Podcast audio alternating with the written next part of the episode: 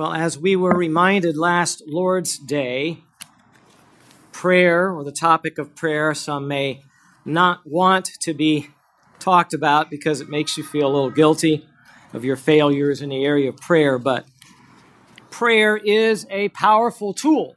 That's what we learn. It's a powerful tool placed into the hands of a believer living in a very troubled world. Darkness seems to dominate. And here is a tool given to you to be successful, to be effective. And yet, though we read a lot about prayer, we don't master being good prayer warriors. But some of the examples given to us in the Bible help. We've talked about Elijah last time. James commented that in James 5:16, the effective prayer of a righteous man can accomplish much. Again, a lot of you, when you think about your prayer time, you might be thinking about these are the routines and the disciplines that I need to have to draw close to the Lord.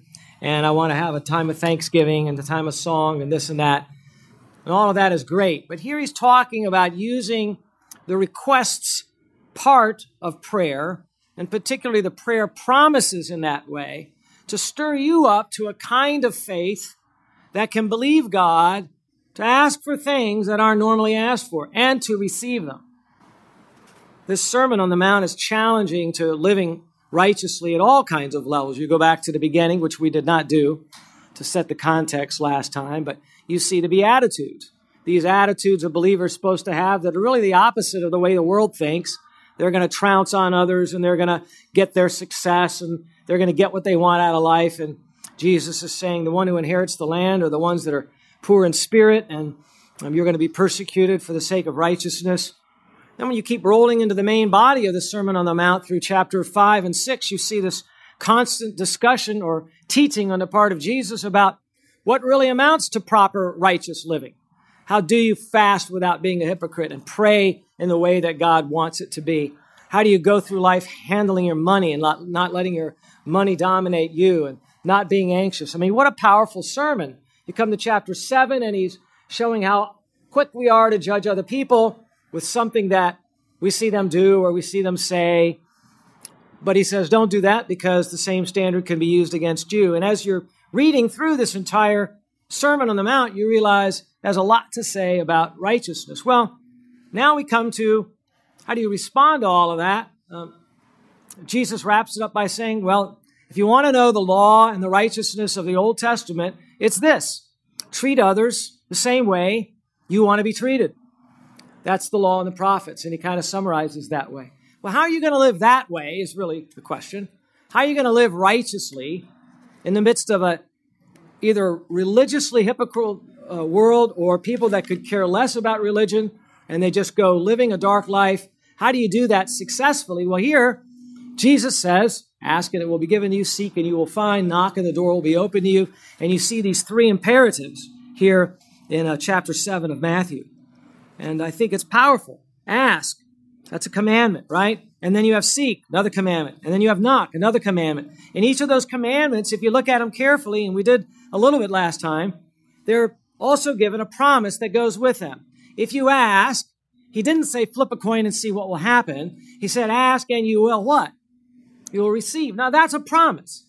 That's a prayer promise in your Bible for you to read and you to wrestle with and ask yourself, well, how effective really is my prayer life? And then we surmise that the next word that Jesus uses in there, which is not ask, it's what? It's seek, right? Seek and it will be given to you. Seek and you will find. That that also pulls us out of our own selves a little bit and says, I may need to give more intensity to my prayers, and my asking won't be just be asking, it will be actually seeking. And then um, we might even go further with that and say, well, there also is the knocking. And what about when you're praying and you're not seeing the immediate answer to what you're asking for? You're seeking to find and you still don't find the answer. You still don't think it's been given to you. So you start, and some believe there's an intensification here in the way Jesus speaks this that now you're actually pounding on a door.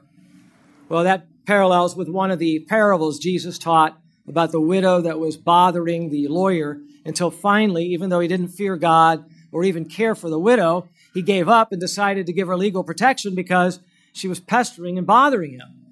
Well, Jesus drawed the analogy that God is so much more willing to help us than that lawyer. So we should be definitely knocking on God's door because he's standing there ready to help us. Anyway, um, you guys know, and I've said that through the last five and a half years of suffering with cancer, um, it's intensified and it's gotten harder. And at first, when we were saying prayers, you can be very excited about the fact that this is going to be neat to see how God answers prayer. But when you get deeper into a trial and you're down deeper in the valley and the pain intensifies and you believe a lot of the prayers have already been said and the answers are not coming, and I'm not just talking about my trial, I'm talking about a trial that maybe you or a loved one is going through, then at that stage, when you hear these prayer promises, they're a little harder to absorb. They're a little harder to believe. Ask and it will be given to you, but, but I did. And it wasn't given, I don't think. Seek and you will find. And you think back to all the people you've been praying with and seeking, and you're like, I don't know that I found it. And then you feel, have I really gone to the most extreme level of praying, the most earnest level, and have I knocked? And you even evaluate your soul, your conscience, your efforts, and you think, well, there hasn't been anything that has consumed my prayer and my thoughts more over the last couple of years than this trial. So, what then do you do as a believer in Jesus?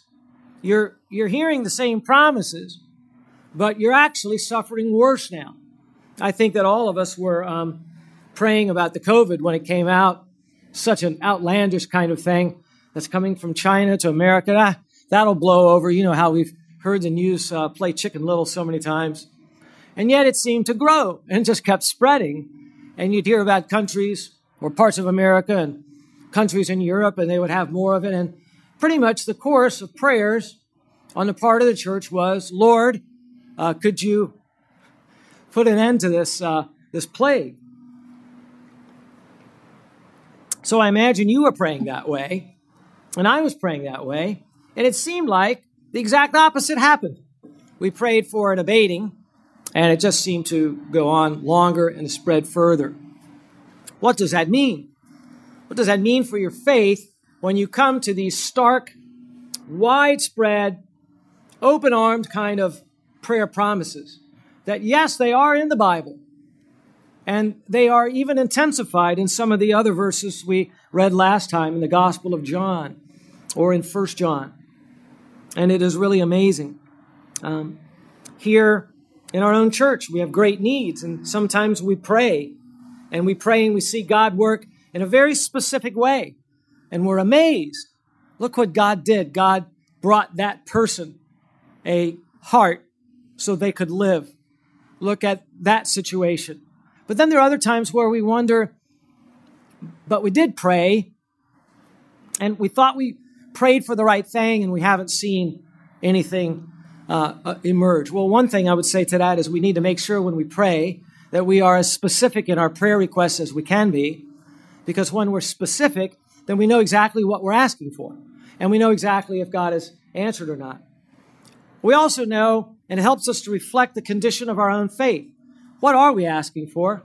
Why are we asking for it? What has God done in return to that? What did He promise, really? And go back and forth between this inerrant Word of God and our own walk with Christ and ask those deep questions so we can grow in the use of this powerful tool, this effective tool that can change us and change the church and change uh, the culture around us, change the, the churches around us, change people around us. We can get amazing answers to prayer. Um, anyways, all of that in mind, we are learning about, first of all, that prayer is effective. And then I'm hoping to get to the second half here today that um, look at the graciousness and the benevolence and kindness of God the Father, just those things. But we were last time diving into these principles. I'm going to skip over some of these notes. But one thing we ended at was we asked the question why is it sometimes that we are asking and seeking and finding, uh, asking and seeking and knocking, and we're not getting an answer to our prayers? Why not?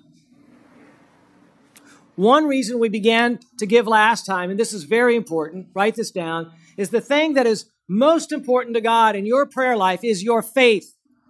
When you open up 1 Peter chapter 1 or James chapter 1, or you go through and read the Lord Jesus Christ and his teachings and his workings with his disciples, you see the one thing Jesus was always interested in improving was their faith. He wanted them believing every word. He wanted them believing the teachings that he had of the invisible Father. He didn't want them just in an orthodox kind of way, rubber stamping that it was true. He wanted them believing it. And so God wants you believing that too. He wants you believing his promises. He wants you believing that if you're going to come nigh to him, he's going to do what he said he would do. Or he will do something that is better. But he'll show you in time. What's another reason that God delays or God seems to say no, and yet you're doing this very prayer promise here? And the answer is to humble you. Remember that pride is the enemy of the Christian walk. And if you're a humble person and you bring your requests humbly to God, He loves that. He loves the fact that you're a humble child of His and you know that you don't deserve anything from His hand, but He's willing to give it. And so you ask and He gives. He holds back a little bit more and then He gives. And then there's a third answer to this, and that is as you long for the answer to your prayer and you realize how hard it is to live in this world and you realize that sometimes diseases and death come upon us and that's just the way it is in the world. You in your own mind and in your own heart long to be in the presence of God in heaven more than at any other time in your life. You want to be there. You want to be with your God there should be a lesson we're learning in this world, and that is it's not a perfect world. I know we sing that this is my Father's world. He shines in all that's fair, but how much is fair? How much is really that beautiful in this world? Think of the coming world. Think of what God has prepared for his saints. Realize he did it for you and me. Realize the reunion we're going to have among the saints there. And not just the ones you read about in the Bible, but realize the perfection of that fellowship, the love that will be shared, the light that will dominate. The Lord Jesus will be there face to face. And then you look at your trials and you look at your troubles and you look at the delays to your answers to prayer, and it makes you want to long to be in His presence more. But I do believe in time, as we're told here in Matthew 7, in time, God will answer every one of your prayers because it says so. It says so. Look at verse 8. It says in verse 8, everyone.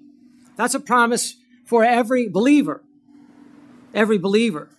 In Psalm chapter 50 and verse 15, it urges believers, call upon me in the day of trouble and I will rescue you and you will honor me. Call on me. He, he wanted them to do that. Call on me in the day of trouble and I will rescue you. There's another promise. Do you have a day of trouble? Then I have a solution for you. Call on me. And well, who's that for? That's for every believer. I want to ask you, are you a believer in the Lord Jesus Christ as you sit here today? If you are, then this is a promise for you. God is under no obligation to answer the prayers of unbelievers because they're not in a relationship with Him. They haven't trusted Christ as their Savior, and they wouldn't use the fulfillment of their answer to prayer in a way that would honor and glorify God. And that's why He's not under obligation to answer their prayers. But to you, believer, He's given a promise. And I shared one there uh, from the Old Testament as well. In Charles Spurgeon's book, I've been reading a little bit about, called Beside Still Waters, and uh, highly recommend that if you're going through a hard time and you have trials and tribulations. He takes one verse and then he kind of comments on it. This is a comment from 2 Samuel chapter 7 and verse 14. And he writes this If we obtained the blessing when we first asked, we would not have a sense of mercy's value. Standing outside mercy's gate, we grow more passionate, earnest in our pleading with God. First, we ask, then we seek. Finally, we plead with Christ, tears and a broken heart. I never would have been able to comfort anguished seekers if I myself have not been kept waiting for God's mercy. You see what he did there? He said, Imagine if God gave you exactly what you wanted mercifully right away. You would not know the pain and struggle of someone else that had to wait a little longer before God touched them and comforted them. Do you see that? Even there in the delay, and I've thought about it myself, even there in the delay of the pain not being removed, there's a lesson. There's a way that God is prepping you to care for somebody else, to realize their pain more greatly, to be answering other prayers you've prayed for yourself about before and didn't realize, Lord, make me a more compassionate, patient, humble person. And He is. And He's still working on your life. Oh, beloved, God works on so many levels, it's hard to know how He's answering those prayers sometimes. We do often need to just put our hand over our mouth and realize, like Job, we just don't know everything. We just don't know what God is always doing. And so we're in need of, of something, and we're in this hard world, and we're knocking on heaven's doors, and we're forced to cling to God. We go off and we complain. What are you doing now, God? You know? But we have to come back to God because He's the one that really loves our soul. And so we return and we start to grow more in the school of Christ's prayer. And what does Christ do? He puts a heavier burden on your shoulder. He puts that burden right on your back. And he says, You're going to have to carry more. Yes, Lord, but I'm older. And uh, I've been uh, around a lot longer and I've carried the baton in church a long way. But, but just because you get older doesn't mean that God is done refining you, right? Just because you're older in the faith doesn't mean that God's done working on your life and refining you and getting you ready for the next the next step. I mean, what was Abraham called to do in his old age, right? You would have thought he got out of his land, he left his father's house, he came from Ur of the Chaldeans, he went into the promised land, and now he's there and there's no baby, there's no promised child. He offers a solution, God rejects the solution, you remember? And then he finally gets his child of promise and he's an old man, and he had to get that through his wife, who now is an old woman. That took a lot of faith. And then what does God say? He says, Take him up Mount Moriah and kill him, sacrifice him, take the life of the promised child. Can you not see that was the heaviest faith challenge Abraham was to get in his entire life, and he got it on the back end of his life, not on the front end? What does that mean? That God, God is so concerned with your faith, He keeps working on you until you really do believe the promises that are in the Bible. I think we're too quick sometimes to look at those promises and put a number of caveats around them. And by the time we're done with one of God's promises, it doesn't sound all that impressive anymore. Yes, you can believe God for this, but only this and only that, and don't worry and worry about this and change that, and oh, there's that verse that says that. Do you think that they were thinking about all of that on the Sermon on the Mount that day? I think Jesus looked them in the eye and he said, This is the way that God is. God wants to give. And so ask him. There was a time where it seems almost, almost too quickly, although I know that can't be true, that the Lord Jesus was talking with his disciples in the Gospel of John, and he said, You know, up until now, you've asked for nothing. Ask. Why? So that you may, what? receive. So that, and then he added this, so that my joy may be in you. In other words, it should be a natural and regular response of every Christian, particularly those of us that are trying to lead in the flock here, to just be that kind of person that approaches God and says, you know, I'm going to ask and I'm going to receive. I just know it's a, this is the arrangement. This is the way it's going to work. Some of you retreat, I think, in your mind and get a little worried and I would have put myself in the same category, that when you start hearing about God says, seek and you'll find, that sounds a little too much like some of the circles of prayer charismatic warriors that really believe that there's actually power in their own words and that they can command God to do what it is they want him to do. So that the the asking is more like a demanding. And the seeking is almost like a follow through to make sure that God has done what he's supposed to be doing. And there are prayer circles that you might have been in, and there are um, churches that you may have visited, and it may sound something like that. And that is not what the Lord Jesus is teaching. He's not teaching a so bold approach to God that you become uh, kind of arrogant in your approach towards God. And God, this is what the Word says, and now you're going to follow through and use your omnipotence to create and bring about what my will is. No, we always know in back of every one of our requests that we follow the example of the Lord Jesus Christ in the garden when he said, Not my will be done, right? But your will be done. And who was he praying to? God the Father. And so he was submitting as the Son of God, not a Son of God, but he was submitting as the monogenes, the unique, uh, only begotten Son of God. And he was saying, in the end, whatever I pray, that's not the highest will that I want. I want your will, God the Father, sitting on your throne. I want your will to be done on earth as it is in heaven. And so I have taught my disciples as well. Jesus was no hypocrite, beloved. He, he lived the life that he wants us to live. He regularly escaped from the crowds to pray. It says he spent all night in prayer, seeking God's wisdom to choose his 12 disciples. And um, he was a model of how to live a prayer life but he also asked very bold things of his father. He also claimed the promises that were given to him from God.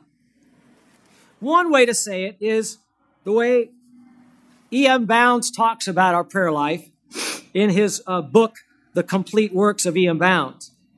And it's interesting that in his very first chapter, now keep in mind, this is a man that got up and prayed early in the morning before he got started with other events, and he was involved in the, in the Christian mission and Christian ministry.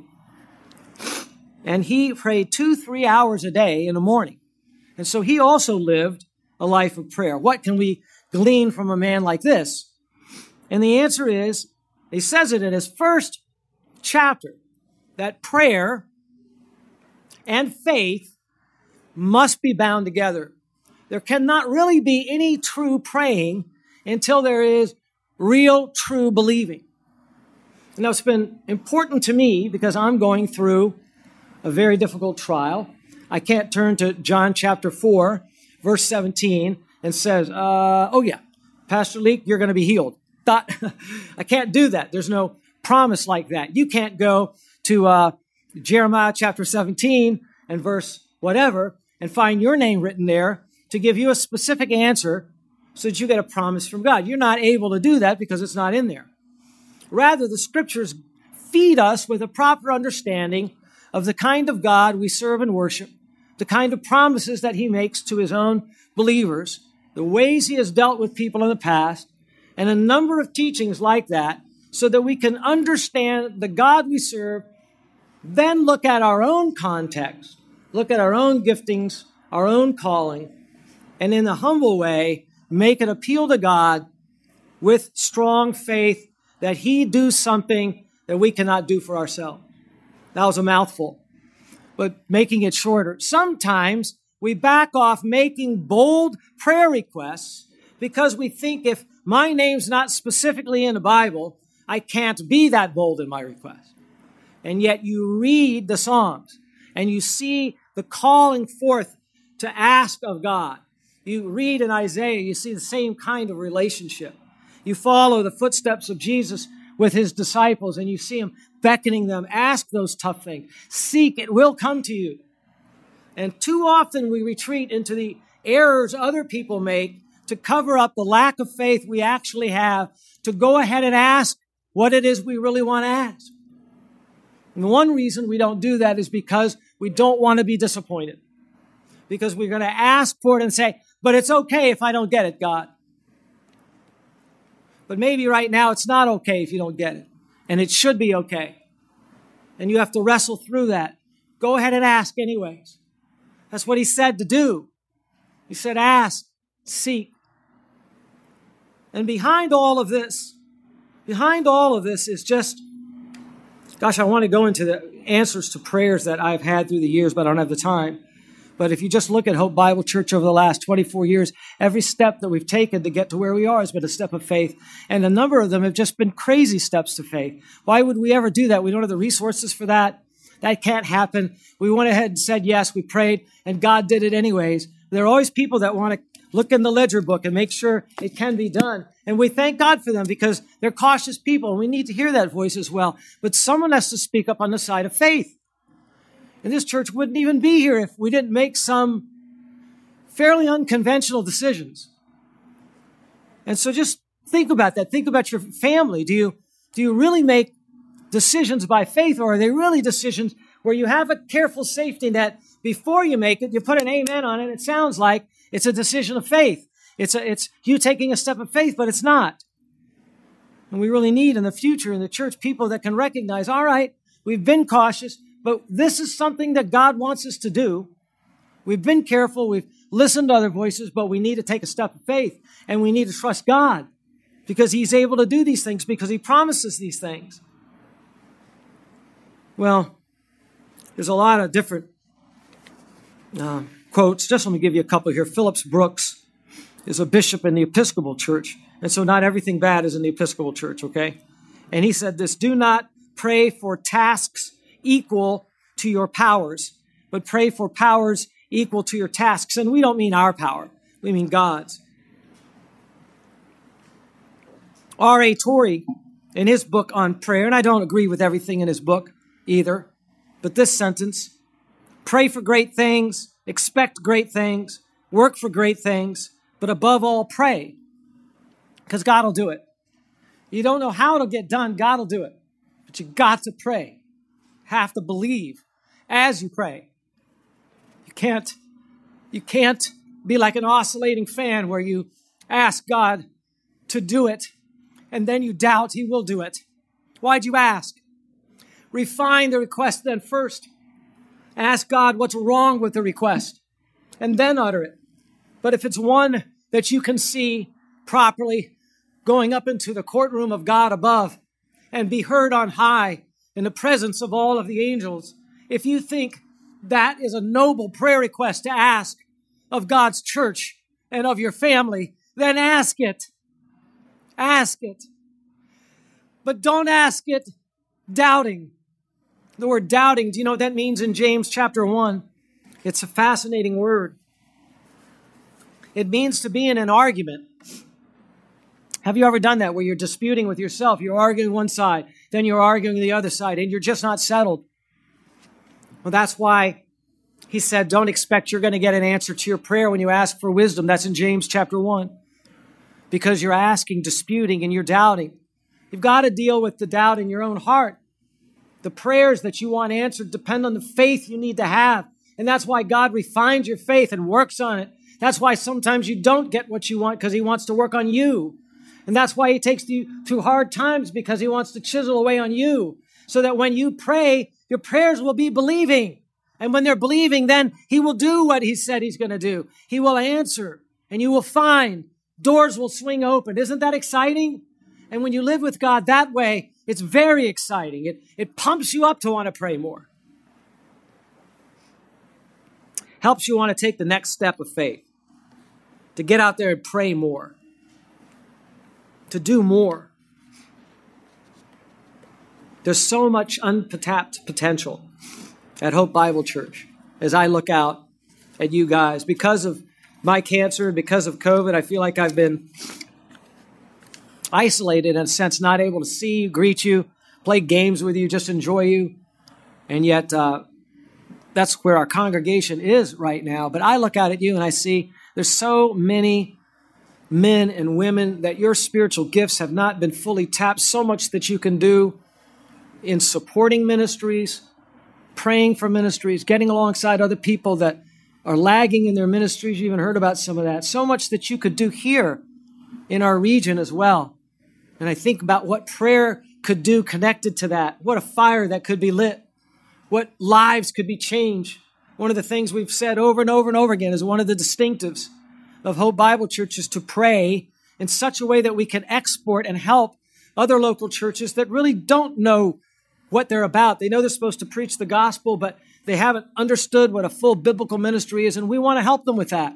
But boy, do we need workers to help ourselves first to build up the quality of the ministries we have here, and then put a hand on our, our brother's back and say, as we learn from you, how can we help you learn from us and just build this region for God? We are living in dark, ungodly times, beloved, and we need strong local churches, and there's so much that can be accomplished through prayer. Your confidence in your prayers is at the base of so much that's yet to get done. Think about that. The confidence at the base of your prayers is there, and there's so much more that can come about because you believe, because you don't doubt. Now, this last thought in verses 9 through 11, I just want you to focus on because I think this is the most blessed thought of the whole passage. Just look at verses 9 through 11, still in Matthew 7. Or what man is there among you who, when his son asks for a loaf, will give him a stone? It's supposed to be comical. Or if he asks for a fish, he will not give him a snake, will he? If you then, being evil, know how to give good gifts to your children, how much more will your Father who is in heaven give what is good to those who ask him? I think that's so simple. I think that's so sweet. Jesus just looks out at the crowds. And I imagine there are a lot of children out there. And notice verses 9 and 10. He starts with the word or. Every little word in the Bible matters. Or. And that means something like, or to put this matter another way, think about that parent child relationship. Think about what happens there. Would you agree that parents don't usually deceive and harm their own children by giving them gifts that would hurt them and then go, ha, ha, ha, ha, ha? I mean, real hurt, not a trick. They don't give them something similar but worthless. They don't give them something similar but deceitful or harmful. They don't do that. If they ask for a loaf, why are they doing that? Because they're hungry. You're not going to give them a stone. Now, I imagine there are a lot of stones around, and so the illustration fit where they were. I've been up in that area, and it's a dry area. So, illustration that fits. They're by the Sea of Galilee. So he mentions the fish also. If they're asking for a fish, can I have a loaf? Can I have a fish? I'm hungry. I want to eat. You're not going to go down there and find a snake and and uh, and hurt them with it. Remember, snakes were one of the uh, animals that were unclean. You're not going to do that to your son. You're not going to do that to your daughter. And all Jesus was doing there is just think about this. You, in your nature, are evil. It's quite a harsh thing for him to say there in a way, right? He actually Jesus actually showed that he was a good Calvinist there because he believes in total, total depravity. He was saying the totality of your being is evil. He didn't describe him as partly good and partly bad. He said, if you being evil, and he's talking to the creme to the creme, right? He's got the best disciples in front of him, right? The ones that are following him the closest. And he's saying, if you being evil, just assuming that flat out, you already know how to give good gifts to your children, how much more will your Father your Father in heaven give what is good to those who ask Him. Ah, but we don't believe that. We don't believe that. Sure, we don't believe that if we ask for a, a, a loaf that we're going to get a stone from God. We recognize that. But we do hold back our prayer requests from God or we meander around them because we really don't believe when we ask for God's will for our lives that what's going to come out from God is going to be good. We really do believe the opposite sometimes. That the world and the evil one, if we go their way and we join in with what they want to do, that it's going to be more exciting, it's going to be more fulfilling. And so we run down that pathway into worldliness, the lust of the eyes, the lust of the flesh, the boastful pride of life as it delineates it in 1 John 2. Oh my. God says, I've got good things for you. And we don't ask because we don't think it's good.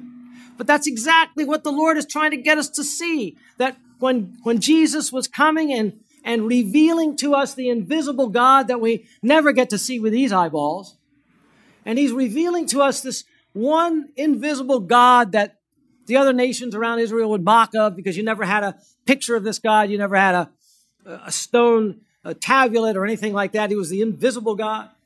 What do we do with that? And Jesus is now talking about who this God is like, and he keeps referring to him as a loving heavenly Father who's standing by, ready to hear your request, but you won't ask him because you don't think he's all that good. You don't think he's all that delightful. You don't think if you ask for the thing you want to ask for, that God's going to bring joy into your life. And yet, that's the very thing he promised the disciples we would get if we prayed believing. He said, My joy will be in you, and your joy will be made full. John 15. Amazing. This is the God we pray to. A benevolent, generous God, yes, but one who delights in making us happy. This is our God. For the Lord is good, it says in Psalm 100 and verse 5. His loving kindness is everlasting and his faithfulness to all generations. He will never lie to you. He'll never quit on you down to the last generation. You want that as a friend. What about Psalm 145, verse 9? The Lord is good to all, and his mercies are over all his works.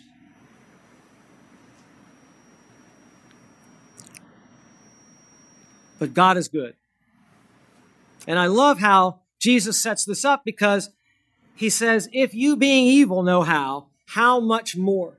And that little phrase there, how much more, is what I want you to focus on because if we already agree that the parents around us know how to give good gifts to their children, if we already agree that they're going to try to do the best for their own kids and get them whatever they can afford and, and get them ready to, to live uh, when they grow up, if we already agree about all of that, how much more would this God who made us and loves us give to those that ask him?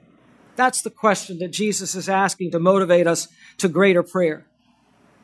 Yeah, I was uh, doing a lot of just listening to the Psalms that speak of the generosity and goodness of God, and it, is, it has done me benefit. It's done me uh, a great uh, spiritual strengthening inside. And um, I think that that is one of our main problems. That's why I'm going to camp on it just a couple more minutes.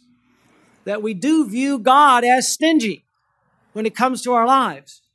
We do think, we do believe the devil's lie, that he has all the fun stuff we do believe that God is going to withhold from us things that are joyful, and so we don't want to ask Him for those things. And that's why we hold back. But as I said, Scripture always points to a God who is good to His own children. And no matter the harshness of the circumstances that you're going through now, we are told to wait and hang in there. You know, D.A. Carson, I think, nails it on the head when he says in his uh, Expositor's Bible commentary. What is fundamentally at stake is man's picture of God. God must not be thought of as a reluctant stranger who can be cajoled or bullied into bestowing his gifts. He is the Heavenly Father, the God of the kingdom, who graciously and willingly bestows the good gifts of the kingdom in answer to prayer. And I want to underscore that in answer to prayer. I don't know what it is you're asking for and haven't gotten yet, but I'm here to urge you to believe that promise that when He says seek, He wants you to seek and He wants you to find. I want you to think about that promise more in your personal situation and in your love and care for the loved ones that you have and pray that and ask God, how believing really am I? What's going on at the base of my faith?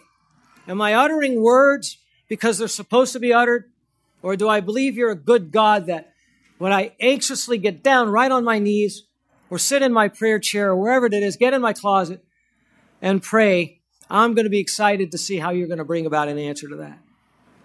I uh, don't have my name written in the Bible uh, any more than whatever Thomas did, who was the disciple of the Lord. But me particular and you particular know. But I am being challenged. Tom, what is it that you believe? about what God is going to do in your life for the remainder time. I, I can't uh, predict the future. I can't know the future.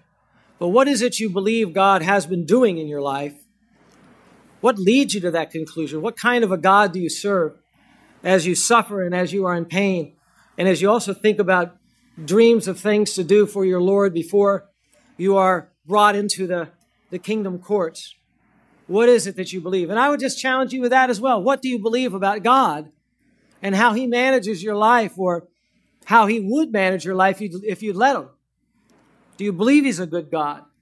Fundamentally, what is at stake, I think Dr. Carson is right, is our view of God. Is He really good? Oh, yes, but is He really good to you? I think it's so easy to answer the question Do you think God could do this for you?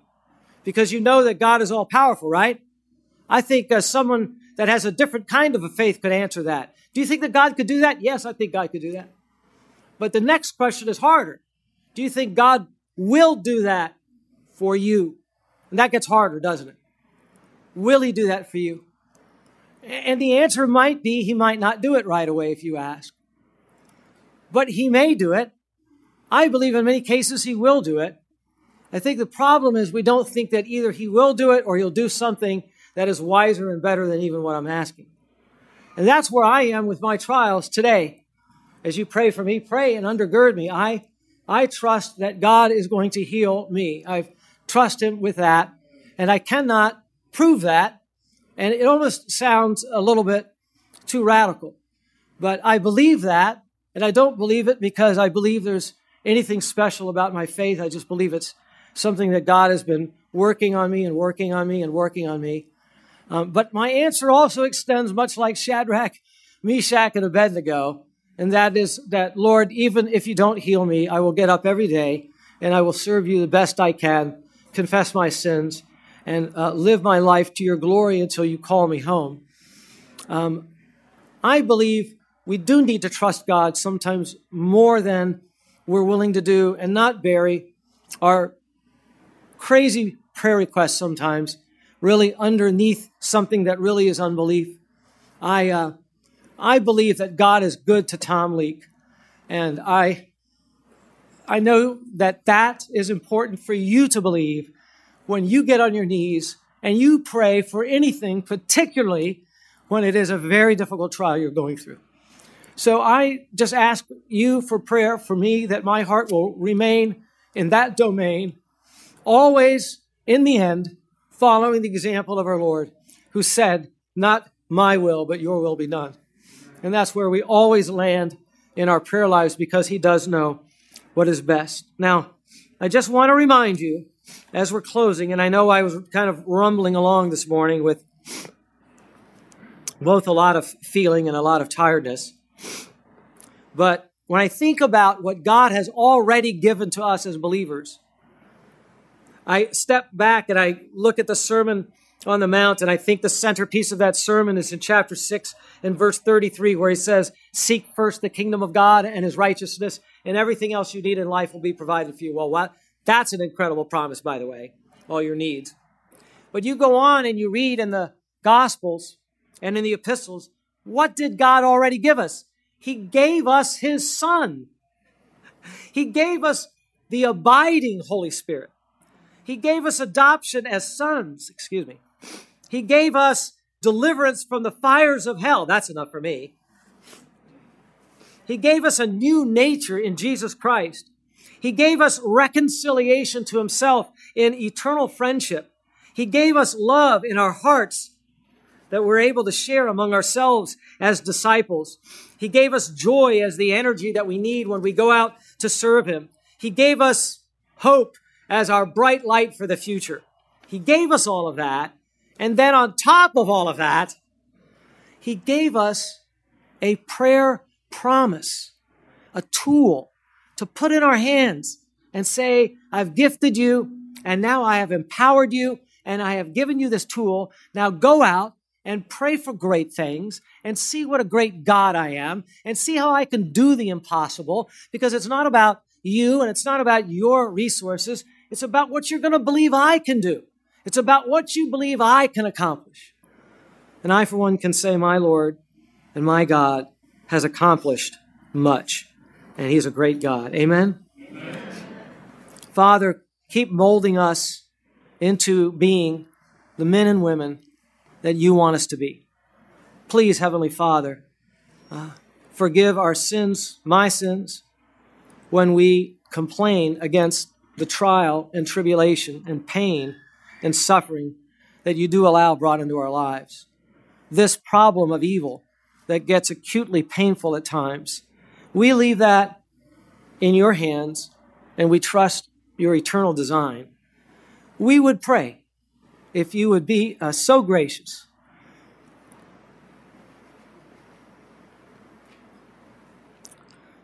to use your almighty hand and your heart of mercy to heal me, if that's your will, and move me forward. And Father, we trust that you would move mightily in the lives of our leaders, our elders, our deacons, our women leaders, those trying to shepherd others.